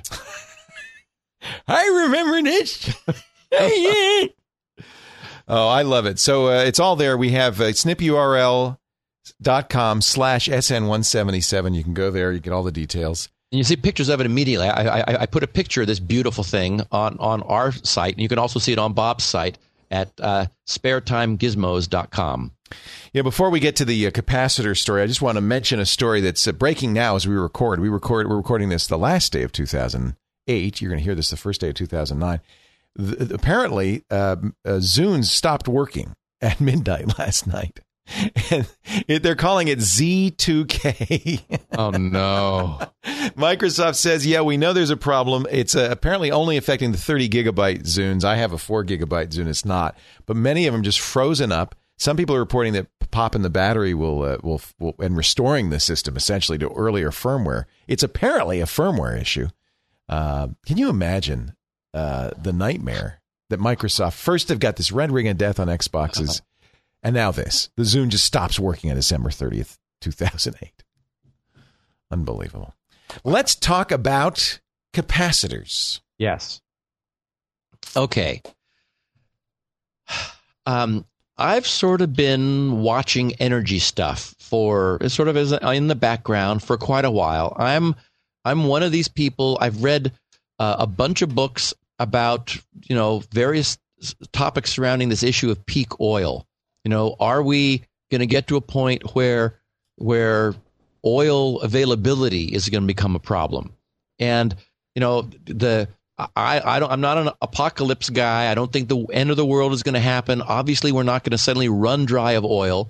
But the the Earth originally had about two trillion barrels of oil, and we've pulled about one trillion out of it, about half. Right. And and It gets the, harder and harder, of course, to get. Yes, and we well we've got the we got the easy stuff. Yeah. one trillion. Yeah. You know, this all began when some farmer in Pennsylvania was pissed off because there was black goo coming up, Right. you know, in the middle. It was like upsetting his crops. And uh, of course, you know, the rest is history. So, you know, until until 1970, the US was a net exporter of petroleum. I mean, you know, the whole Texas tea, you know, I mean, Right, we got right. grasshoppers pumping stuff over here in Southern California, even. Um, but what happened was, you know, the U.S. hit its its peak and and has been in, in production declining ever since. We still produce oil, but you know we don't have enough, you know, to export to the rest of the world. And of course, Saudi Arabia is the famous producer now. Their fields are aging. Anyway, the point is that long term, um, at some point, we're going to have a problem where we're no longer able to grow production, even though consumption is still growing, and it is still growing. And now, you know, the worldwide economic slowdown that we're one year into in the U.S. I mean, that's certainly going to slow down demand. It has slowed down demand, and in fact, last summer's high prices slowed down um, driving a lot, and so demand got cut. So it's impossible to know when this is going to happen, and when it does, it's not like the oil's gone. It's just like, wait a minute, now we'd like to have more than we're able to get. And so you can imagine prices are going to go up and probably stay up. They're not going to be, you know, there's no way they're going to go back down again uh, to the level that they have again. So this puts this puts a lot of pressure on alternatives. Certainly, we can get a lot more efficient. Cars can get much more fuel efficient. We've seen the hybrid model where it's a hybrid electric and gas. Um, there's wind and solar and so forth. But one of the problems with cars is batteries because what what many people don't talk about is that the lithium ion battery packs that for example these these current hybrids have has a limited life it lasts yeah. maybe 3 years and then it needs to be replaced it's also and they're also very heavy the tesla super, has a thousand yes. pounds of battery in it and they cost about half the price of the car right, leo right and, and they're explosive and, well, and they take forever to charge they take forever to charge and they're toxic. I mean, lithium right. is not something that you want out in the environment. Lithium ion cells, I mean, and lead acid is the same way. All these battery technologies have have serious downsides. Um, but but w- one of the things that I noticed was people are talking about, you know, if Detroit ever survives and gets its act together and is actually producing electric vehicles, there, as I understand, they're talking about you buy the car and you lease the battery. That's how they're going to solve the problem of these things having limited life. And, but the lease charge is like $200 a month yeah. is the lease on the battery. But that way you don't own the battery. So you're not upset with the manufacturer when it really no longer gets you over to the market. Plus, any they longer. could, they could force it to be recycled so, and so forth. Against this background, there's been operating in Cedar Park, Texas, some sort of a company under wraps of secrecy called EEStor Inc. Um, EEStor, all that was known about them was that they had some amazing next generation energy storage technology. Now, this isn't uh, like those guys who claim I can run my car on a teaspoon of water, is it? Well, no. The reason I'm excited, the reason I'm taking our listeners' time with this is, you know, I'm a double E. I'm I as I said, I was wiring electrical things before I was five years old. And it was all hardware until I switched over. in fact, when I was at Berkeley, people used to say, Oh, are you hardware or software? It's like, you know, you couldn't be a hybrid. You're, you know, you were either a programmer or you were a nuts and bolts guy, but those people didn't know about computers and software, and the software guys didn't know about the hardware. I had the advantage of sort of having come through both eras and and was able to mix it, which actually is probably where SpinRite came from. But but what excites me about this is that it makes sense. I, I once heard the notion of a super cap, a super capacitor, and I thought, wow, that's a, a neat idea. The idea of making a, a a bigger capacitor, a capacitor that would store more energy. Eh, so you so, have to understand what a capacitor does for this to be. And we're going to talk about okay, that. Okay. So, so this this this company, no one really knew what they did. There were they there were some press releases. People, I, I think, knew that they were funded by Kleiner Perkins Caufield Byers. Oh. Well, Kleiner Perkins, as they're known, is one of the more successful venture capital firms in Silicon Valley. Mm-hmm. You know, they have, for example, financed little companies called Google right. and Amazon and Netscape, Netscape and yeah. AOL. Yeah. yeah. I mean, these guys tend to know what they're doing. Um, they, they, you know, they do make some wild bets, uh, but w- with potentially wild upside. So what happened, what finally brought this to my attention is on Tuesday, December 16th of this year, a few weeks ago, U.S. patent 7466536 was granted. And as happens with a granted patent, the content of the patent is then put into the public domain. The inventors or their assignees have 17 years of exclusive rights to the intellectual property described in the patent, but part of the idea is the idea is that you know other people can build on that so it's made public the title of the patent is utilization of polyethylene terephthalate plastic and composition modified barium titanate powders in a matrix that allows polarization and the use of integrated circuit technologies for the production of lightweight ultra high electrical energy storage units which is a mouthful. What these guys have succeeded in doing is using in, is integrated circuit production technologies and essentially nanotechnology to to revolutionize capacitors, the, the, the fabrication of capacitors. Okay, now a capacitor in its simplest form is you can visualize it as two parallel plates that are are are spaced close together that are connected and there's a wire running from each plate off to somewhere else the the characteristic is there is no there's no flow of current across the plates because they're separated. They're like by an insulator. The insulator is called a dielectric in the case of a capacitor. Um, but a an electrostatic field is created when when a, a charge is placed on this. That is to say, if you were to hook this up, this capacitor up to a battery, like maybe through a light bulb or some resistance, the the the the the voltage in the battery would flow through the circuit, essentially charging the capacitor. So, so the battery would give up some of its energy to this capacitor, which stores the energy in the form of an electrostatic field between these plates.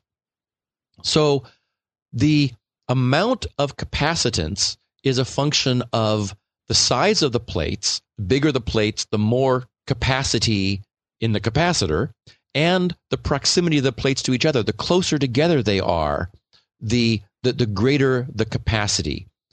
Now, the the a the the amount of capacitance in a capacitor is measured in something called a farad.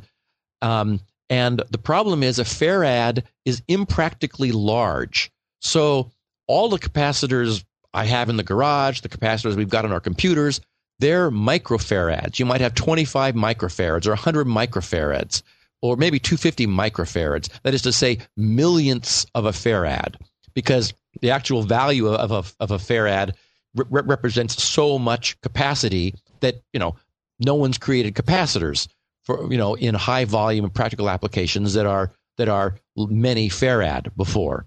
So, um, oh, oh and these like typical capacitors we have in our consumer electronics will maybe have like a 25 volt rating, meaning that the way they're built, they have, for example, 100 microfarads of capacity at 25 volts. So you can you can put 25 volts of charge on the capacitor, and that's all they that's all the manufacturer is guaranteeing them for. If you crank them up much above that, what voltage is, and to use a water analogy, uh, voltage is pressure. So, you know, current is the actual flow of electrons. Voltage is the pressure behind that flow, if any. You may not have any flow, you might just have pressure. Um, for example, if you were like holding a, a, a, a garden hose closed, you could feel the pressure even though there's no flow. Current is the actual flow of the water from the hose. So, so you might be able to have 25 volts on this 25 volt capacitor. And I'm sure there's some some leeway, some headroom. But if you went, you know, way higher, this thing would end up overheating because you would essentially the voltage would would end up creating a, a stress in the capacitor that would cause a, a, a perforation through this dielectric, which is insulating the two sides of the capacitor. And if, if, if people are familiar with the way these things look, they typically look like little tanks. What they actually are typically is two pieces of long aluminum um, uh, strip, which is then rolled up. So, and it's really it's interesting. It's it's rolled up because then you get sort of the effect of interlacing plates. If you don't have just two plates, but if you roll those over on themselves, then you have the electrostatic field sort of on both sides of alternating plates in order to form the capacitor. Okay, so what these guys have done is they've they've been working in quiet in Cedar Park, Texas for for many years. They're about a year behind schedule, but little bits and pieces have been coming out. For example, Lockheed Martin, the largest aerospace contractor in the United States, has an exclusive contract with them now for military and aerospace applications. So that sort of lends a little bit of credence to, to what these guys are doing. Also, they're clearly working in the right area because um, Georgia Tech um, has been working with the same this barium titanium oxide, which is known as barium titanate, is the material used as the dielectric. It, it's a it's a it's a nanoparticle fine powder that has extremely high breakdown voltage, and that's what you want. You want to be able to put as much voltage in a capacitor as possible, and the the measure of energy that you can store in a capacitor is it's it's the capacitance, the, the, the capacity value times the square of the voltage. So that's why the, the breakdown voltage being high is so important. The more voltage you can pressurize this capacitor with, the, the energy goes up by the square of that voltage pressure. So you want it to be as high as possible. Okay, so take an existing battery pack that's that's well known, like the Tesla Roadster. I know that you had a, someone on the show recently, Leo, who is a Tesla Roadster. Yeah, Jason Calacanis. He's he, Okay. he owns it and and loves it. and loves it. And for people who don't know, this thing is um, it can do zero to sixty in what is it, four seconds? Yeah, I mean, just Eh, but this is typical of electric motors. They have huge torque. Yes, and and so essentially, what happens is you are the the electric motor is is nearly a dead short. I mean, its, its own resistance is so low, Right. and so you just you take this this huge lithium ion battery pack which has been charged up, and you dump its power as quickly as you can across this electric motor, and it just kicks you into literally into high gear. Okay, the Uh, Tony, uh, who edits the show and uh, sitting in the other room and is a fan buff, as as is Colleen, uh, car buff, as is Colleen, says you get maximum torque at one RPM. wow, so that's like right away, basically, right? yes, instantly, Instant. like from a dead stop. Yeah, amazing. Um, the Tesla Roadster can go about 240 miles on its battery pack, and it stores about 52 kilowatt hours. Is the amount of storage 52 kilowatt hours? So that's an um, a kilowatt hour or a watt hour is a measure of of energy because it's it's it's an amount of power times time. So it's like, for example, 52 kilowatt hours would be 52,000 watts for one hour, or one watt for 52,000 hours, or any ratio in between. So, so it's a it, it's a measure of of energy storage. Well, the the the patent is linked on the show notes page. I've, you know every detail. I think it's an 11 page patent that describes in detail the the manufacturing procedure and the composition of what these guys have done. They have created a essentially an ultra capacitor that is substantially more dense than lithium ion in terms of its energy density. Um, it's it weighs less. It's about I think it's about half or le- a little less than half of the volume, yet stores the same amount of power. Um, um, they talk about this prototype being 300 pounds and occupying about 2.6 cubic feet and storing the same 52 kilowatt hours of energy that the Tesla Roadster lithium ion pack does. But because it's a capacitor, it first of all has no toxic substances at all, no hazardous material. Um, you are, if you have enough power to charge it, you can charge it in five or six seconds. There's an issue though. that You can't plug it into your wall and charge it in five or six seconds. Correct. And you don't so have enough juice. What what this is, this is a 31 farad capacitor. Wow. 31 farad. Not microfarads. Right. So think of it What or the heck? we if if we if we put it in terms of microfarads, it would be 31 million microfarads. Jiminy. And So we're talking we're talking a sign I mean like many orders, a thousand orders of magnitude improvement here. Yes, 31 million microfarads at a breakdown voltage of about 5,000 volts. Wow. They run it at 3,500 volts, so they've again got some headroom. but but so so remember that the energy storage is the it goes up with the square of the voltage. Right. So the key is to run these ultra capacitors. If you want ultra capacitors for, for energy storage, you want they want to have the highest possible breakdown voltage. But but we mentioned charging them up. Okay, to charge this 31 million microfarad capacitor or 31 farad capacitor up to 3500 volts and let- let's say we gave it 5 You need a power plant. you, need, you need a nuclear power plant in your backyard. Well, 360 amps. okay, and the typical uh, the typical house has what twenty? Well, yeah, a, a, a 20 a, a 15 or a 20 amp circuit. Right. And so for example, that would take about 30 hours. Okay, but there are there are talks of like you could have uh, another capacitor that you're trickle charging. Exactly. You would have one that sits there charging Like a Well, reservoir. fact, the cool thing is that you would charge this at night when the electric power rates are lower. Yeah. So This is actually something people talk about. If everybody bought Teslas, there'd be this sudden drain on the electricity. You need this kind of capability of spreading it out to non-peak hours. Well, and in fact, don't I think Tesla owners end up with like specially wired circuits in order Well, to they don't have their to, car. but it, ha- but it's certainly beneficial. It charges faster that way. Yeah. Right. So anyway, um, I just I wanted to bring this to people's people's attention. This this relates for oh also, they have cycled, and this is in the patent. They have cycled one of these. Uh, I, I should mention that the anyone who's interested can read the patent. It's actually made up of of almost thirty two thousand small subunits.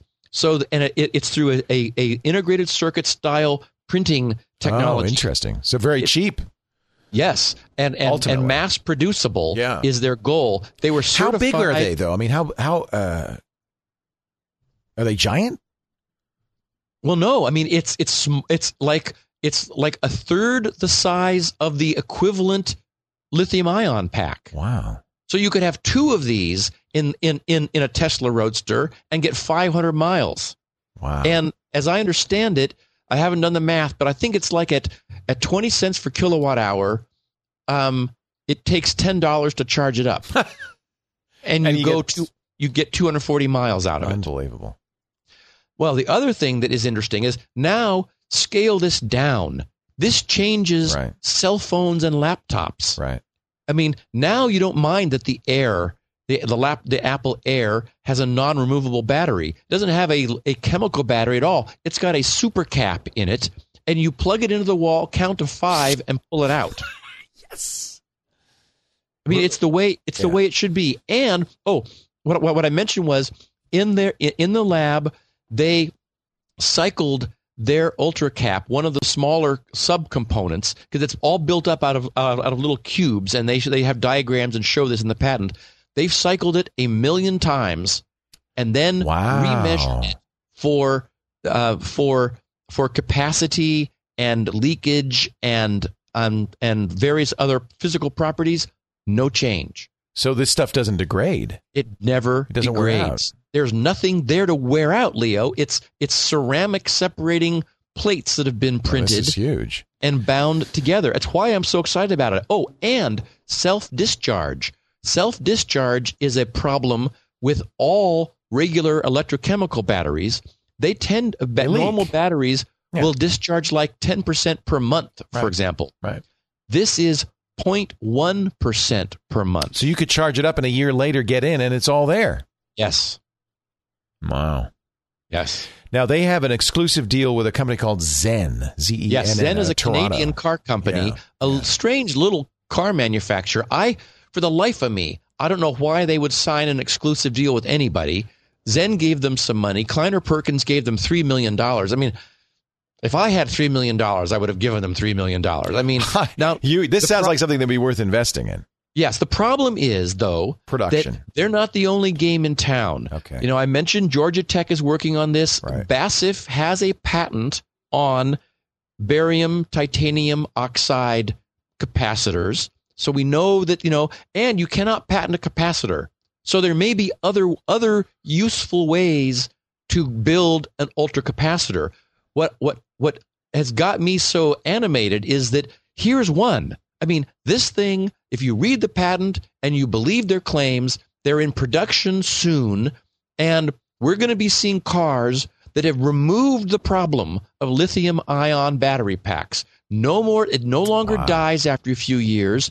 You, you, you. I mean, you can charge it as fast as your your electrical supply will, because it'll just suck in energy at the maximum possible speed. And you can imagine why Lockheed Martin is interested too, because capacitors will give up all their charge immediately. So you could imagine some sort of space based, Oh, yeah. Lord knows what, charging with solar cells and just waiting to to dump the ultra capacitors into some sort of beam weapon and just punch a hole in whatever it's aimed at. This is amazing. It is really cool technology, and it also is important for solar and wind. Oh, yeah. Because the problem with with with, with you know solar and wind is that they're non-uniform. You only get solar power when the sun's shining on it. You only get wind when the wind is spinning the turbine. And so you want some way, some some economical means of storing that power for use when you don't have you know uh, raw input coming in. And the problem is lithium ion cells have all the downsides to them. Ultracapacitors have none of them. Now, we should point out that this is just a patent. They haven't shown they can produce this thing. They actually haven't even tested it. I mean, the patent office doesn't verify the claims. Right? They can claim anything they want to. Yeah. Um, Zen believes that they'll be producing a car this year based on this. Right. Right? I would buy that car in a minute. You know, there's a Zen dealer down the street from here. No kidding. Yeah, in Petaluma. Uh, I would So- buy that car in a heartbeat. you know, my feeling is this is the future. I mean, I'm, I, I, I read an article a couple weeks ago saying that I think it was Toyota was going to build a lithium ion battery plant in the United States. And I'm thinking, stop. Yeah. Why bother? Yeah. Build an ultracapacitor plant. I mean, it is so clearly the right solution. Unbelievable. Yeah. And I tell you, I mean, uh, what I could see people doing is generating uh, solar electricity, and now you have a very efficient storage medium for that. Uh, Yep. Really could change everything. I mean, Well, and in fact, I was talking to Mark Thompson, my buddy in Phoenix.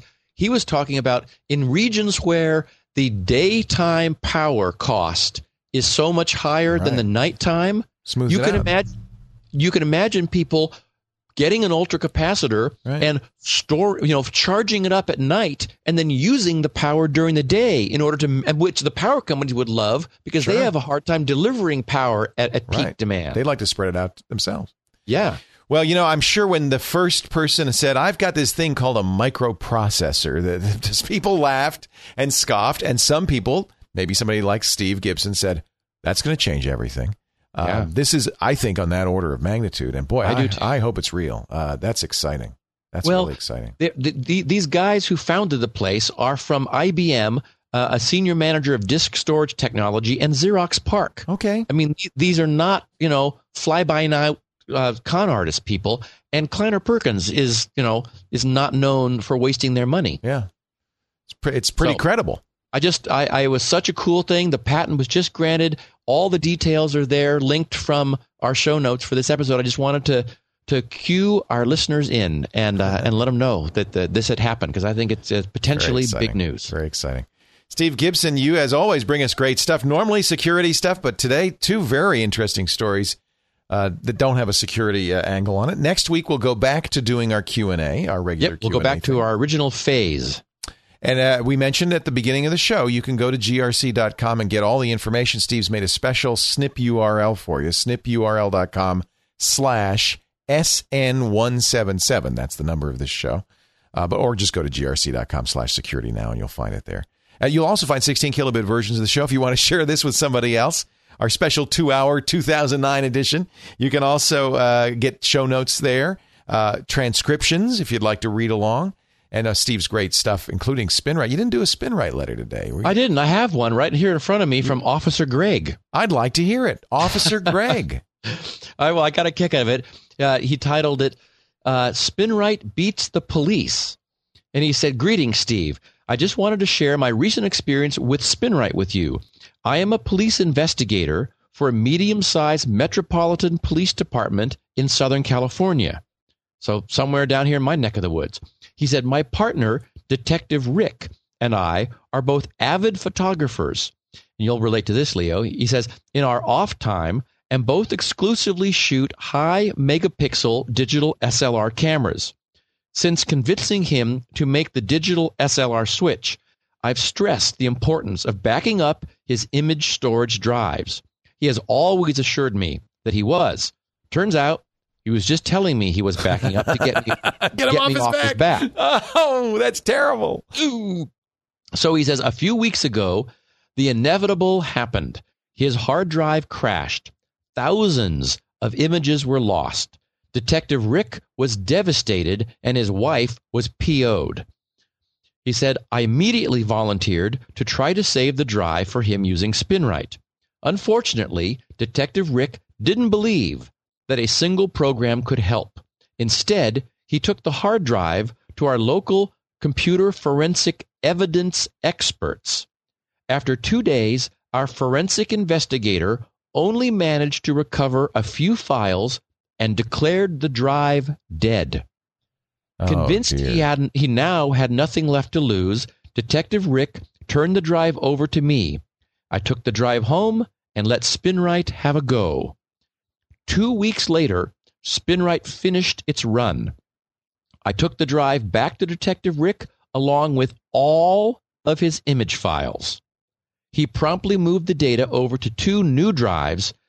Now he's a firm believer in backups and bought my uh, and he, so he says he moved the date the the data over to two new drives and bought my lunches and says friends and now he's a firm believer backups close friends and bought my lunches for the next week our computer forensic unit after seeing the results plans on purchasing a copy for their toolkit i run spinrite on all my drives quarterly for maintenance and proselytize its virtues to all that i can Thank you for pri- providing a great program and keep up the good works. Once again, Spinrite saves the day. Officer Greg. I love the variety of people who use SpinRite. It's really Yeah. it's really neat. That's wonderful. SpinRite is available, grc.com. That's the place to go. The Gibson Research Corporation. And uh, lots of other great free stuff there too. So try out some of his free uh, free stuff. Steve, happy new year. Happy 2009. Our first show of the new year completed. Yep, we've got a ton of Q and A stuff built up from our weeks of, uh, pre-recording. So we will be back doing Q and A next week for uh, Q and A number fifty-seven, episode one seventy-eight. And uh, I will say again, uh, anyone who thinks they're interested in this PDP-8 opportunity, it, it is truly once in a lifetime. Uh, Bob, I'm I'm glad he may he's willing to do this again. It's only enabled by him having a bunch of these Harris uh, HD 6120 chips. Uh, you can get the PDF for the chip itself and, and take a look at the chip and the instruction set and all that on his site. Um, and I think a bunch of us are going to have PDP 8s, which is going to be very cool. Very cool indeed. Thank you, Steve. Happy New Year. We'll see you next week on Security Now. Security now.